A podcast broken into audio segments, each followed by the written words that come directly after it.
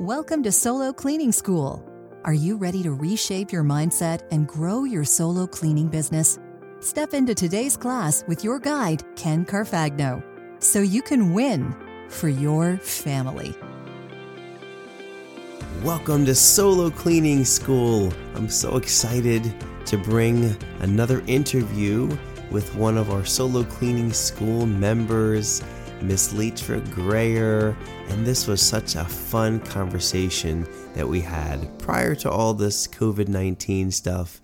And Leitra had some great quotes, and I couldn't decide which one to title this with. And so ultimately, I went with I'm being punked. So here you go. Enjoy this interview with Leitra. Well, hello, Leitra, a solo cleaner out in the field. Hello, hello, hello.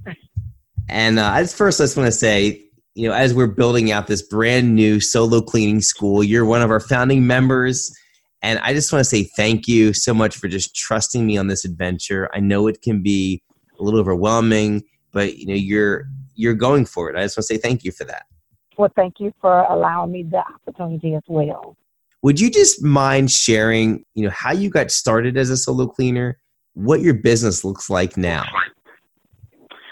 Well, I the way I got started, I was working for a uh, another company, a nationwide company. I was doing sales for them, and um, I wasn't making the money that I thought I could make or the potential that I could make. And the office manager decided to just pull me to the side and she asked me to stick it out with her and she would train me in the business so I could start my own company. Maybe two, three years, worked with them, worked under her tutelage, and eventually um, started um, cleaning part time on the side, maybe just on the weekends. And then eventually I was able to get enough customers where I could quit my full time and make my part time my full time. And I've been doing that since May of 2013. It's been a journey, I'll say that. Started in Dallas and I ended up relocating to Houston and had to start all over again from scratch, um, building my customer base over again. So I've loved it, loved every minute of it. Been a lot of sweat and tears, but I wouldn't take anything from it. That is a phenomenal story because from what you just shared, you were working for another nationwide cleaning service. Is that what you said? Yes. And they actually saw the potential in you. Like there's so many cleaning companies that they have non-competes and they have to put all these policies in place so that the so that their employees don't take their clients. But you had a comp you worked for a company, they saw something in you and they wanted to help you start your own company. That is something that I have never heard before. What an amazing company. Right. I, I thought it was kind of odd myself. I was just like, okay, I'm being punked. They trying to set me up. I'm being punked. I just totally believe that it, it was just divine destiny. Everything worked out mm. the way it was supposed to. And by the time I hung up with you, I, I had a plan. What was that plan I gave you, and did it scare you? It did. Um, but I knew that if I wanted to go to the next level, I had to get out of my comfort zone. I've learned over the years that anything that scares you is always a challenge, and it's you can't grow without taking risks. Just for clarity, what was that plan? I needed to raise my rates, also build a reserve so that way, if any of my current customers decided that they did not want to continue with me with the rate increase, I had some people in the bank that I could replace them with, get involved in some of the Facebook groups, but instead of um, more focusing on placing ads, focus on interacting in the group as myself so I could build trust in the group and as um, people, you know, continue to talk with me, they will see that I'm trustworthy and because people pretty much buy from who they like, people buy from who they trust. So once that's established, then gaining new customers would not be a problem. You're putting on a clinic here, Leitra. This is good stuff. I think I think maybe I'll have you teach the first lessons. hey, I'm, I got you. I got you. that's, that's that's a really that's great. And so, have you been taking action on this plan? Yes, I have been interacting as myself. Every Blue Moon, I'll put out uh, uh, ads or you know just look something not um not being very I guess I don't want to say the word forceful, but but just you know just Exactly. something just to let people know that I'm here if my services are ever needed and not being overbearing with it because Right. it was you know at first it was just hey my cleaning business my cleaning business but i you know started interacting you know answering questions you know and especially considering i have two children one is an adult and one is a teen i feel like you know i do have some uh, advice that i can Oh, you have a ton more than you give yourself credit for. That strategy is so effective because because you are being you. People buy from who they trust. That was a great way to say that.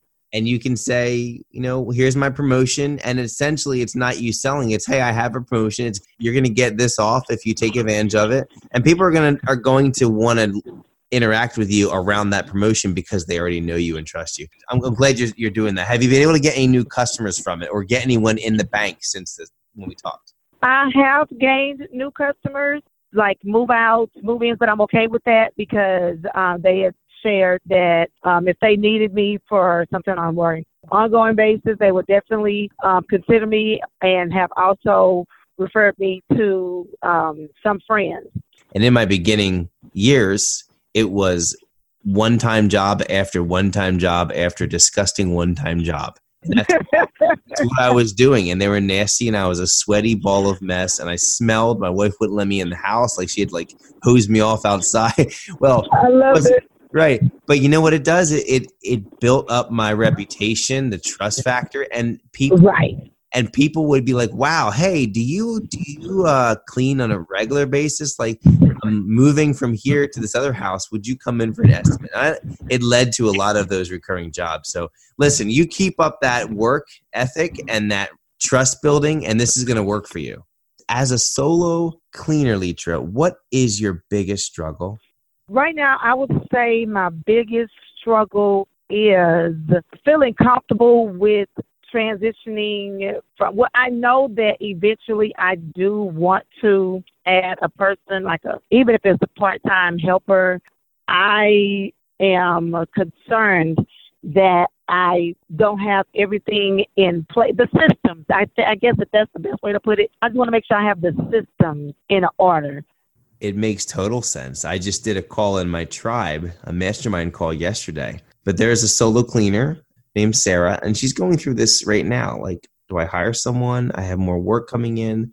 Do I stay solo? And I was able to do a mastermind with three other cleaners that are at different stages of hiring. You know, one has five employees, one has eight employees. They're very, I mean, the business, their businesses are cranking, but they used to be solo cleaners and they made that switch. They've gone through all the pain and they've added the systems. And now looking back, if I were a solo cleaner again and wanting the business I have now, what would I have done differently? And that was a really awesome bit of advice to hear from those cleaning owners for Sarah, surveying over 120 solo cleaners. That was one of the top eight things people came up with is transition transitioning to employees, building your systems. Leitra, this has been great. I really appreciate you just opening up and being willing to share some of the things that you've been going through. And again, thank you so much. And we'll be talking soon. awesome thank you Well, I hope you enjoyed that interview with Leitra Grayer. It was a lot of fun for me to talk with her. And Leitra, thank you so much for that time. And I really loved a couple of the quotes that I extracted from this conversation. Like, if I wanted to get to the next level, I had to get out of my own comfort zone. And the second was, you can't grow without taking risks. This is so true. Getting out of your comfort zone, taking risks, these are the traits of a successful business owner, not just a solo cleaning business owner, but a successful business owner. And if you're listening to this podcast and you are following the tidbits and tips and training that you're receiving, then you are well on your way to becoming a successful business owner. Have a great day. Thank you for listening to Solo Cleaning School. Class is dismissed.